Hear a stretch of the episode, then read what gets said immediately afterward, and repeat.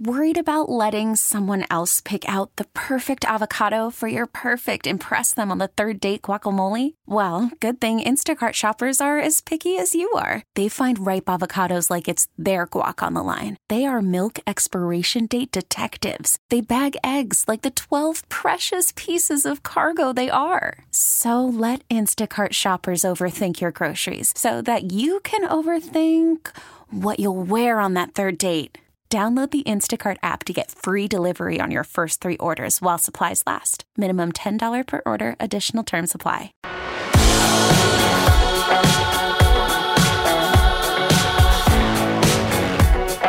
This is the Danny Parkins Show. It's coming to you live from the Rocket Mortgage by Quicken Loan Studios. Millions of Americans finance the home of their dreams with their help. They can help you too. Rocket Mortgage, push button, get mortgage.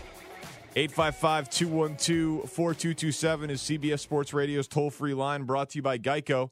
Great news there's a quick way you could save money. Switch to Geico. Go to geico.com, and in 15 minutes, you could save 15% or more on car insurance.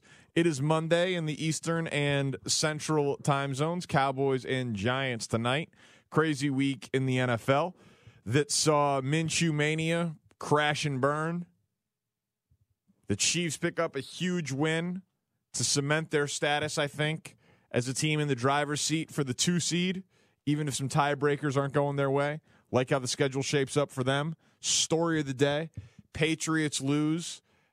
Only one undefeated team left. That's the San Francisco 49ers. Lamar Jackson made his case with three touchdowns in a nationally televised game for MVP of the league.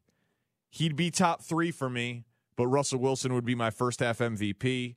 Christian McCaffrey would be my first half Offensive Player of the Year. Another three touchdown game and a win and a cover for the Carolina Panthers.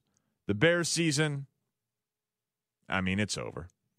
The Eagles, I think, have put themselves in the driver's seat to win the NFC East. They're five and four with two left against the Giants, Miami, and Washington. That gets them to nine wins. Then they just got to beat New England, Dallas, or Seattle at home. All of those games in Philadelphia. You win one of those three games, you win ten games. That'll be enough to win the NFC East. Dallas' schedule gets harder. Philly's gets easier. I think Philly, even though uh, they're going to get the Patriots out of a bye, and the Patriots are going to be a very motivated team going to the bye off that performance. I don't love Philly in that spot at home, but uh, I do think Philly will be able to win the NFC East. 855 212 4227 for your top takeaways of the day in the NFL. I would say the team that maybe isn't getting the love right now that I think can win the Super Bowl. It's not like here's how I'll look at it. Here's how I'll phrase it. San Francisco can win the Super Bowl. Seattle can win the Super Bowl. New Orleans can win the Super Bowl. Green Bay can win the Super Bowl. The Chiefs can win the Super Bowl. The Texans, the Patriots, and the Ravens. Those are the eight teams that can win the Super Bowl. I don't think Buffalo can. I don't think the Colts can. I don't know which four win AFC team is going to sneak in and be the sixth seed with like eight or nine wins. I don't know whether it'll be the Raiders or the Chargers or the Steelers. The Bills are in a driver's seat there. We'll see how bad the Jacoby Brissett injury is and if the Colts fall back a bit. But the AFC is better than people give it credit for. I still think the NFC is more top heavy with New Orleans, San Francisco, Green Bay, Minnesota, and Seattle. I think all five of those teams are better than any team in the NFC East. But like I said, I think Philly is going to win that division, but I don't think any team that comes out of there can win it. I want to say that Seattle is a legitimate Super Bowl contender, but their defense just really bothers me. Their offense has such a high ceiling. Their offense is so damn good, and Russell Wilson is so impressive, but God, is their defense bad. Teams that have given up more points than the Seahawks in the NFC? Arizona, Tampa, Atlanta. That's the list. Those are also the only teams in the entire NFL that have given up more points, except you have to add the Miami Dolphins. So Seattle has, I mean, Miami, Arizona, Tampa, Atlanta. Only teams in the league that have given up more points than the Seahawks. if you've got the MVP, I think you've got a shot to win the Super Bowl, and I think that's what Russell Wilson is doing. And they're seven and two, but man, that is just horrendous, horrendous defense for a legitimate contender. San Francisco also with Jimmy Garoppolo though, like if they're the one seed, that's going to be a one seed ripe for an upset. I'm very much looking forward to Brees continuing this run for New Orleans. Obviously, as he continues to round into form, he looks pretty damn good coming back from the thumb injury. But as he gets more and more fresh, they're the best team in the NFC. I'd still give the Patriots the best team overall, and I still would give the Chiefs the second best team overall, even though they're six and three with three losses at home. They've been so banged up.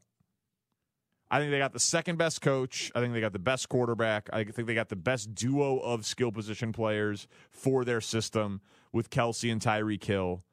And when Frank Clark comes back with a healthy Chris Jones, their defense is not good, but that's at least the makings of a team that can rush the passer once they have leads, and they're going to have leads in most of their games because their offense can score 30 a game.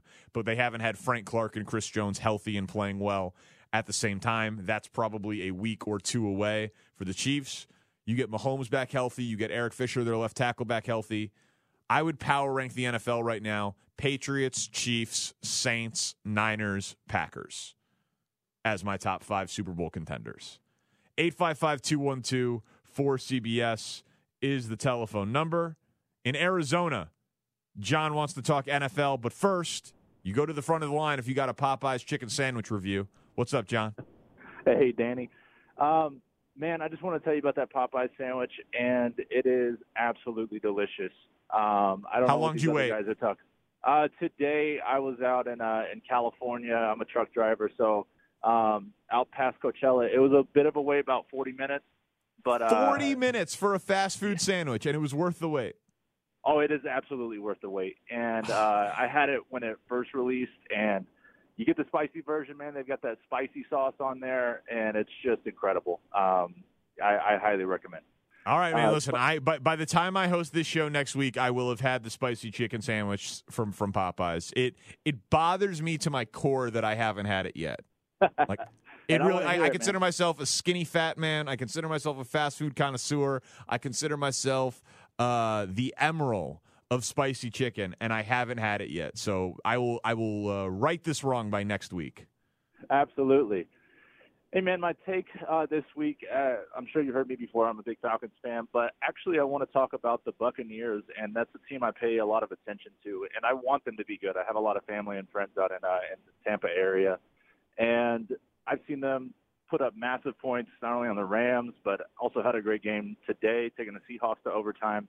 And I just want the NFC South to be great in all phases on uh, with the Panthers, the Saints, the Falcons, and the Buccaneers. And I just want to know what you think it's going to take to get them over that hump and, and get them back into serious contention with the NFC South to potentially win it one year. Thank yeah. you. So yeah, I appreciate the call. The, the Buck the Bucks have a couple of things going on right now. They they got an upgrade at coach, and so their offensive system is better. Like Tampa's a tough out. You look at their games, like the, the scores of their game. Lose to Seattle today by six in overtime. Lose to the Titans by four. Uh, lose to the Panthers by 11, but score 26 points. Like that's league average NFL scoring. Like that's not that's not a pathetic showing. Lose to the Saints on the road, Superdome by only a touchdown. So three of their last four games, they were their one score touchdown or less losses, and all of them they scored mid 20s or higher. So the offense is there. Jameis is a turnover machine who you can't trust. He's a roller coaster.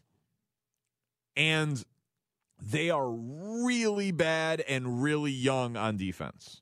They've got some talent, but I was reading quotes uh, before the show today, like going over transcripts of the press conferences. The NFL sends them out. Bruce Arians noted today that there was a time on defense when they were playing five rookies on defense. Think about that. They were in Seattle against Russell Wilson today. the king of keeping plays alive, looking down the field, scramble drills. Like, that is a terrible situation to be in. Shaquille Barrett, nice player. They've they've invested some draft capital there, right? Devin White was the kid from LSU uh, who they took. I think their first five draft picks in the last draft were defensive players. I remember they took that kid out of Auburn, the corner, in the third round, who I really liked. But they they're just they're young on defense. And time will tell if they'll ever be good on defense. But they also have a decision to make. Are you going to settle for Jameis growing in Bruce Arians' system and deal with that? Or is Jameis walking? Like, I don't know what they do at quarterback next year. If I was a Buck fan, I would be interested in Bruce Arians getting more of a high floor type of quarterback as a stopgap until you could find your next great quarterback through the draft. I don't think you're ever winning big with Jameis Winston. He makes too many mistakes. And I'm not even talking about the arm punts, like the Bruce Arians loves to throw the ball downfield. He throws a jump ball to Mike Evans. It's a 40 yard pass. It's intercepted. The guy gets tackled. Ah, well, it was like a 40 yard punt. I'm talking drop back to pass, empty hand, ball falls out, and it goes to the ground. Like, he just makes too many mistakes. So it's a weird spot, but like, would Tampa be better with Ryan Fitzpatrick than Jameis Winston? I think the answer is yes. The ceiling of their offense would be a little lower, but I think Godwin and Evans are good enough that if you just took turnovers away and played those games more even and stopped losing the turnover battle every week, that would be a huge, huge thing for Tampa. So if I'm the Bucks, that's what I do. 855 212 4227 for your top NFL takeaways. Ryan is in Charlotte. He's on the Danny Parkins show. What's up, Ryan? Hey, how's it going, Danny? Um, a, a few callers ago, took I was going I had a couple comments I was going to make, but um, mean, you've answered one of my questions with, with, the Christian McCaffrey um thing. I was going to ask about him being a possible MVP candidate. I don't I don't think he'll get it because because of his, his position as a running back. But um, you, you've already you've already covered you've already covered that and answered my question on that. So my, my other point, and um, I can I can take your response um off air. Um, I a few weeks ago you touched on this, and I called last weekend. It's, it's spoke to the guy who was filling in for you. I spoke to him last weekend about it, and I'm since you're back, I, I, I'd like to ask you the same. You, you know, sure, go ahead. Or talk, or, yeah, or, or talk to you about it about about the officiating, like the the pass interference. You know, this pass interference rule that they put in this year because of what happened in that playoff game. Um, I personally think, and, and I want to know um, what, do you, what do you think? What do you think? How do you think they can fix it if it's even fixable? But the pro- the problem is, um, I think the NFL is going through the motions of trying to make it seem like they're doing something. And I think the referees are, are also setting up, are, are trying to make a statement too that they don't want any, any part of this. Like it, it just it just seems to me like I think maybe one's been overturned, if, if any, but um, it, it just seems like the coaches don't know when to throw the flag. The, the coaches are not they're not even really challenging anymore because they know they're going to lose a timeout. Yeah, I got you. I got you. I, I I got the gist of your question, Ryan. I appreciate the telephone call and I appreciate you holding. And just on the thing with McCaffrey for a second, he can win MVP. I just think offensive player of the year makes more sense. But they've won five of their last six. Um, at Green Bay is the mid afternoon Fox game. They got two against the Saints. They're in Indy. They got Seattle. Like he's going to have marquee opportunities. So if he sets some yardage records from scrimmage, like some all-purpose yards records, which is in play, right? What's the? Hey Ryan, can you look up what's the record for yards from scrimmage in a season? I don't know that one off the top of my head. I'd guess it's like twenty four hundred, somewhere in there. What is the yards from scrimmage record in a season, single season? If he flirts with that record, he's got a shot. Certainly, if they overtake the Saints in the NFC South, he's got a shot. But I'd say 2,000 yards from scrimmage and 20 touchdowns is the floor for McCaffrey for MVP. As for the referee situation, I think the pass interference rule should go away next year. They did it as a one year trial balloon. it's a slippery slope, and I normally hate slippery slope arguments, but this one is pretty simple. They decided what happened in the NFC Championship game was untenable. What they didn't realize is that's not the only judgment call penalty that can ruin an end of game, right? Roughing the passer, judgment call can affect the outcome at the end of a game, just like pass interference can. So, why should one be reviewable and one not? So, logic would dictate that you either have to make all penalties subject to review or no penalties subject to review. I believe it is smarter to make no penalties subject to review because we're always going to have human being referees, at least until our robot overlords take over. And in and so since we're not there yet, we should put the genie back in the bottle and say, sorry, what happened in the NFC Championship game is unacceptable. The refs have to be better, but those are the exception calls rather than the rules. And we don't want to make all of these things overturned and just convolute the game. That's how I feel about it. Because I think we've gone too far with replay. I think we've gone too far with replay in all sports. I don't want to do that full show right now. But my evidence for that basically is people who disagree with me, they will say some form of the argument of, well, if you want replay, you want to just get it right. To which I say, I would love to get it right. If replay resulted in them getting it right every time, we'd all take replay. Of course. But how many times do they go to a play that's challenged? The ref makes call A on the field, and then the game's on Fox, and so Mike Pereira comes in and he's like, I think this should be overturned. I think Al Riveron's going to overturn this one. And then Al Riveron in, you know, the the booth in New York, they don't overturn it. And so now you got Mike Pereira disagreeing with Al Riveron and the official on the field. And then Dean Blandino weighs in on Twitter and says, actually, I think it, Al Riveron was right. So you've got these guys who literally wrote the rules, who are literally paid employed professionals to explain the rules to the public. And after video review, they are still disagreeing on how they would call the play off of replay when replay is supposed to be conclusive. And these are rules. These are not things that are supposed to be open to interpretation even though I know pass interference has some judgment to it. But most of the time, that's the problem with replay. Is that sometimes, yes, it's clear. Did he step in inbounds, out of bounds? Did the ball break the plane? Did it not break the plane? Sometimes it's clear. A lot of times it's not. And when it's not, your Zapruder film, slowing it down, zooming in, mixing angles, doing all of these things that are totally unreasonable to expect a human being to officiate it with. And then with all of that technology, you pull 10 referees. How does this call? Uh, how should it be called with all this technology? And you'd get a split down the middle of 50 50. So if you get a split down the middle of 50 50, why are we taking four and a half minutes to review, stopping the game, killing momentum, making the game longer, boring your fans, confusing your fans, making the referee look bad, upsetting the coaches, upsetting the players when the call on the field was fine? So I just think review's gone too far. Thank you to uh, my executive producer, by the way, Chris Johnson, the NFL record for yards from scrimmage 2009 season. He had 2,509 yards. So, yeah, if Christian McCaffrey figured out a way, and they've played what? They've played eight games, and he's got. Okay, so the so ESPN hasn't updated his stats. I'll do it during the break and come back with it. I'll tell. I'll give you the numbers that Christian McCaffrey would need to have for MVP. We'll blitz through some of your calls, and we'll get to last but not least coming up. It's the Danny Parkins Show, CBS Sports Radio. This is the Danny Parkins Show. Thanks for hanging out on the Danny Parkins Show. CBS Sports Radio, radio.com sports.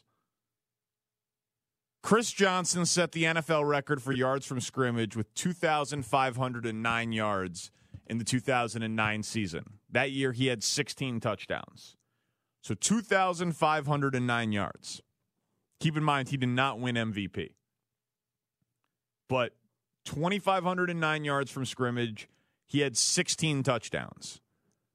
Christian McCaffrey through eight games has 1,244 yards from scrimmage and 13 touchdowns. So he is pacing for 2,488 yards from scrimmage, which is a whopping 12, 21 yards short of Chris Johnson's all time pace. But he's pacing for 26 touchdowns. If Christian McCaffrey gets 2,500 yards from scrimmage or 25 10 and sets the record and gets 10 more touchdowns than Chris Johnson that year, I probably have to amend my previous statement. I think he'd win MVP, assuming the pa- Panthers were a nine or a 10 win team, which they're pacing for. So, yeah, Christian McCaffrey can win MVP. I still would have Russell Wilson as my first half MVP, but he can win it. Let's take two calls real quick. Jimmy in Dallas, you're on the Danny Parkin Show. What's up, Jimmy? Hey, Danny, how you doing? They uh, First of all, everyone knows the refs suck, so get over it. Just go by. I, I agree with you. Just drop this delay replay thing and just go back to basics. And, and the refs make mistakes. I tell you what, though, how about a reward system for the refs? If someone is like 21 of 21 on the passer and you got a perfect and it's the fourth quarter, then that player, the quarterback, say it's, uh, you know, uh, I don't know, take your pick, Tom Brady he can challenge the ref because he's been perfect and the ref is not. But the players are imperfect, the refs are imperfect. To get over it. Uh, to your point about tanking, uh, teams like uh, you mentioned Atlanta, Miami, Cincinnati, everyone's getting ready for the draft. Watch out for that defensive player, Young for Ohio State. He might go top two in the draft. I do not. You heard it here first. I do not think Tua will be drafted number one. He'll go in the first round, but he will not be the first quarterback picked. Watch out for the guy from Wake Forest, the Newman guy. And the best team in the NFL is not the Patriots. You got to have an NFC team. If the Patriots were in the NFC, they would be like fifth or sixth place. They are. They're, Baltimore proved that. The New England's got some work. They're going to be calling Gronkowski. I think Belichick's trying to find a tight end. They shopped around before trade deadline. They're going to bring back Gronk. Uh, and watch what happens to Antonio Brown. Who gets Antonio Brown and when? That uh, yeah, I don't. I don't think Antonio Brown's playing this year, man. I really don't. But a lot of your points. Uh, listen, Chase Young's got might, might be the number one pick in the draft. That kid out of Ohio State is ridiculous. If you watched him in that Wisconsin game, it looked like man amongst boys. Joey Bosa, Nick Bosa, neither one of them as good of a prospect as Chase Young. So yeah, he might be the number one pick in the draft as a defensive player. There's no question there. As for Tua, man, I just hope he plays next Saturday against LSU. Frankly. Bama installed, by the way, as a seven point favorite in that game. Might get to that in last but not least. Dave, you get the last word for the callers today, of course, before Amy Lawrence takes over in about half an hour. Dave, you're on the Danny Parkin Show. What's up, man? Hey, thanks, Danny. Um, got a comment about Andy Reid. Look, I, you said he's the second best coach. We've got to settle this once and for all. He's a very good seasoned coach. I'll give you that. He's he's been doing it for 20 years. He's never won anything. You can take Harbaugh of Baltimore, Carroll. You can take uh, Payton of New Orleans. Those are all better coaches. Anybody who has won a Super Bowl is a better coach than uh, you, So you so you're comfortable with doing the analysis of coaches based on whether or not they've won a Super Bowl or not. You're comfortable with that? Yes. Yes. You know why? Let me tell you why, Danny. Because you play with the ultimate of winning the Super Bowl, and it's a combination of the yin and the yang between defense and offense. Well, are you, you comfortable with doing that for players? Like for quarterbacks? No, no. See, the thing is, a coach is responsible for the whole team, and he has to hire coaches. And the thing is, you have to use your offense in conjunction with the defense to have a strategy to win a game. You can't just focus on offense. Right. He's like he's he's like playing arena football. You got well, so, so so like you mentioned Sean Payton, right? So Sean Payton, Sean Payton has Drew Brees. Drew Brees is the best passer of his generation and is a first ballot Hall of Famer. So that makes Sean Payton a better coach than Andy Reid because he's blessed with a Hall of Fame quarterback. There's been guys Trent Dilfer of Baltimore. There's there's there's quarterbacks that have had no talent that have won Super Bowls. You have to you have to. No, I know. And Sean Payton has won one Super Bowl with a first ballot Hall of Famer. Reid And, like Andy Andy Reid has a better win loss record. He has more winning seasons. He has fewer losing seasons than Sean Payton. But Sean Payton has Drew Brees. You said he's the second best coach and that he's great. He those is. are su- superfluous. Those are those are overstatements. Those are overstatements, really. You know, I mean, John Harbaugh coached under Andy Reid, right? Okay, I didn't know that, but obviously he's he's out outdueled the master then because he's won something, and he nobody even talks about him. About John, I would say, listen, John Harbaugh. I was texting with a buddy about it today. He might be the third best coach in the NFL. John Harbaugh's awesome.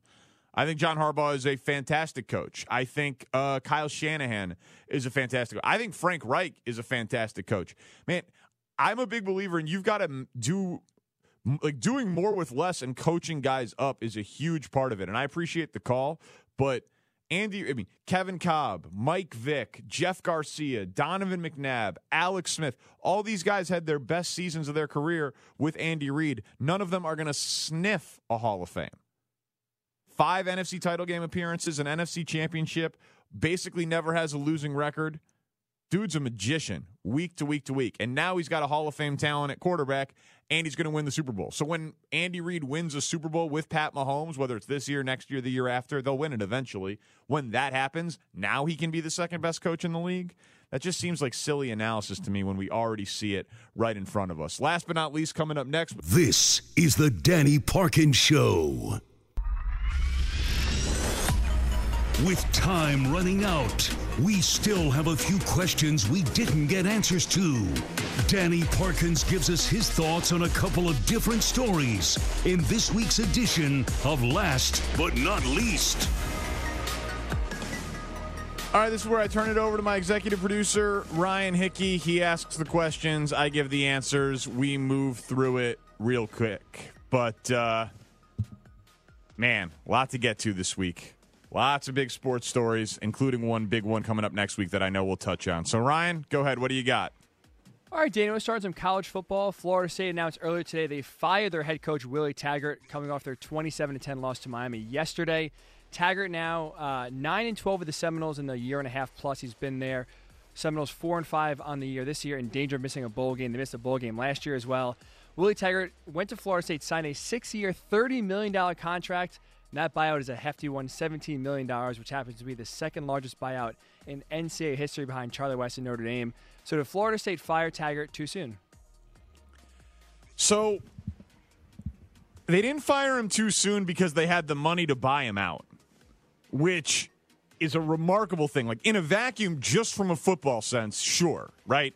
You got to set up your recruiting classes and you got to build the program in your image and all of that stuff. And I'm not going to claim to be any expert at Florida State recruiting, but what I can do is look at rankings. And Taggart never had a top 10 recruiting class of his two at Florida State. That's shocking given his reputation and what the Seminoles should be. And what, listen, it's abhorrent that you can come up with 20 million bucks in 24 hours and fire a coach of amateur sports. Like that just shows how much insane money is in these programs. But when you think about it, how many programs should have a recruiting advantage over Florida State? Right? Let's name them. Texas, because, you know, Texas and all of the money. Bama, because, you know, Bama and Saban and all of the winning. Clemson, because the money, the winning, the fun, the prestige, they're the it program of the time. Ohio State, the only good program north of the Mason Dixon line. Unbelievable high school recruiting ground with no real competitor, both in the Big Ten and in state. And then, like, you start to get into debates, really. USC or Florida State, who should have a better recruiting edge? It's pretty close. Uh, LSU or Florida State, Georgia or Florida State. Like, Florida State should be the fifth through eighth, somewhere in there, best recruiting hotbed team right now. They should be the clear cut second best team in the ACC. There's no reason in this environment when all of the talent for college football is concentrated in the southeast portion of the country and Clemson's recruiting kids from California, and like everyone is just flocking to that geographic hotbed. And the path through the playoff in the ACC is you got to beat Clemson. That's it. It's not like it for Bama, who's got to beat Auburn and LSU and Georgia. Like, there's no reason Florida State should not be recruiting top 10 classes every year, flirting with top five and number one classes. He didn't do it. They had the money. So it's not too soon for him at that job. But in a vacuum, of course, that's too soon. You didn't give him a chance to be successful. What's next? So just hinted it earlier, Danny. It is finally game week for the biggest matchup in college football this year. LSU Alabama will take place this Saturday. Crimson Tide early seven point favorites as you still await Tua Tagovailoa's health. Not officially uh, listed to play, um, but we do believe, or at least most people believe, that he will suit up on Saturday. So what's your early read for this game? God, I'm excited for it. I'm supposed to be buying a car on Saturday, so I gotta I got to get that done early. This game's at two thirty. It's kind of fun when the uh, the two thirty game on CBS is the big one, and it's not that night game. Like it just it feels feels very SEC. So I'm very very excited for this game. The question will be obviously can the loser make the playoff? The answer is probably yes. My my read on it is until proven otherwise, I still consider Bama and Clemson to have a gulf between them and everybody else in college football. I don't care what the rankings say.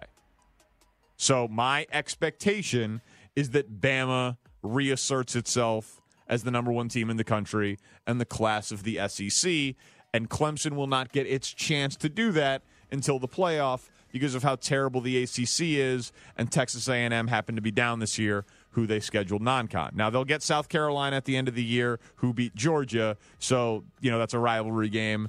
But Clemson won't get its chance to validate this season until they're undefeated in the playoff.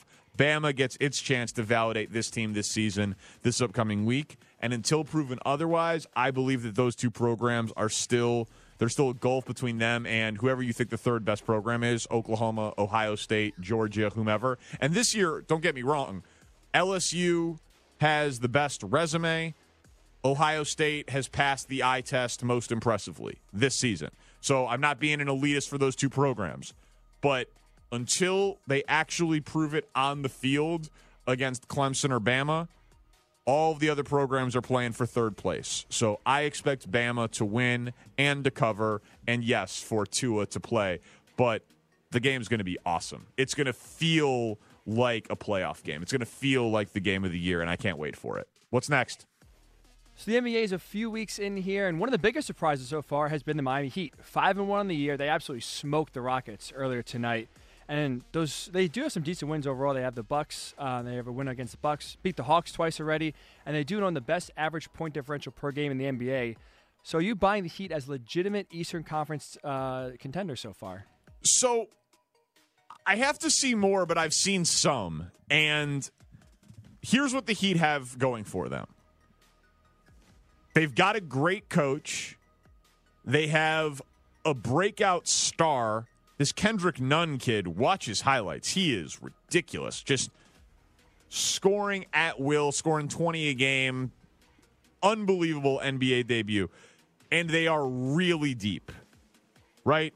They've got Jimmy Butler, I loved Justice Winslow. Like they're long, they're athletic, they're deep. Uh, so with Nunn and James Johnson and Dragic and Tyler Herro, I mean they they are a really deep, really well coached team that's going to have a high regular season work ethic because that's how Jimmy Butler runs the team. He's a he's the captain of the tryhards. They will give that 100% effort, all that stuff. So depth, length, coaching, seating, all that. So say they work really hard and get the one seed in the East. Say it happens. We're six games into this thing. Bucks come in, they got the best player. Sixers come in, they got the best player. And that usually gets it done in the NBA. And they'll arguably have the top two players, depending on how Middleton and Simmons are playing at that time and how Jimmy's playing at that time. Because Jimmy's clearly better than those guys now, but both of them, I think, are in line to take another step to their game. So, do I think they're a legitimate Eastern Conference contender? No, I don't. But I thought six games ago that there were only two teams to pay attention to. I was ignoring the Pacers, the Celtics, the Heat, the Magic, the Hawks. Like I, I was ignoring all of the East outside of Philly and Milwaukee. Miami has shown me enough early to say they're a maybe. I'll lean no, but they are a maybe. And uh, if for nothing else, fun to watch. They are they are a tier one NBA organization. Like Pat Riley, South Beach, tax breaks. They do a nice job of building that organization and turning over that roster quickly and being relevant damn near most years in the NBA. That is a it's not quite on that Spurs level, but they are a really, really good organization. What's the last one? We'll finish with this. Every NFL team has played at least half their schedule so far. So, talking about MVP earlier in the show, Christian McCaffrey, like you highlighted, has had a great resume so far. Deshaun Watson been electric. Patrick Mahomes, when he's been healthy, has been as advertised. Lamar Jackson tonight just absolutely showed out. So, halfway through the NFL season, who is your MVP so far? So, I mean, I know I've talked around it sometimes on the show tonight, but it's it's Russell Wilson. Christian McCaffrey can do it He's going to need some quarterbacks to have bad games and high profile spots, maybe another injury or two, split the vote a little bit. McCaffrey's going to need to set the yards from scrimmage record and have 20 plus touchdowns. He's pacing for being 20 yards, 21 yards short of the uh, all time scrimmage yard record, and he's pacing for 26 touchdowns, which would be more than enough. I think Christian McCaffrey is going to win Offensive Player of the Year, and a quarterback's going to win MVP because that's how history has dictated it. As of now, I would have Russell Wilson one, Lamar Jackson two, Deshaun Watson three, Pat Mahomes four, Aaron Rodgers five among the quarterbacks, with Christian McCaffrey the only non quarterback who can win the award. Mahomes, his only shot is if he comes back healthy, probably this week, and goes on an absolute tear and he plays like he did last season when they get healthy. So if he has like a per game average that so, shows out, people say, ah, he's the best player. He just got hurt. So I think Mahomes still has an outside shot at it, but I'd put it at like 5%, like 20 to 1. I think Russell Wilson's the heavy favorite, but Lamar Jackson did himself a world of good. You can't do better than beating the Patriots on Sunday Night Football as an underdog. So it's a it's a wide open race right now that I would give to Russell Wilson at this moment. Thanks to Ryan Hickey, my executive producer, everyone for keeping me on the air in New York. Peter Schwartz handled the updates. Matt Moore and Jeff Schwartz were my guests. My name is Danny Parkins. Thank you so much for listening to the Danny Parkins Show. Amy Lawrence is coming up next. This is CBS Sports Radio. This episode is brought to you by Progressive Insurance. Whether you love true crime or comedy, celebrity interviews, or news, you call the shots on what's in your podcast queue. And guess what? Now you can call them on your auto insurance too with the Name Your Price tool from Progressive. It works just the way it sounds. You tell Progressive how much you want to pay for car insurance, and they'll show you coverage options that fit your budget. Get your quote today at progressive.com to join the over 28 million drivers who trust Progressive. Progressive Casualty Insurance Company and Affiliates. Price and coverage match limited by state law.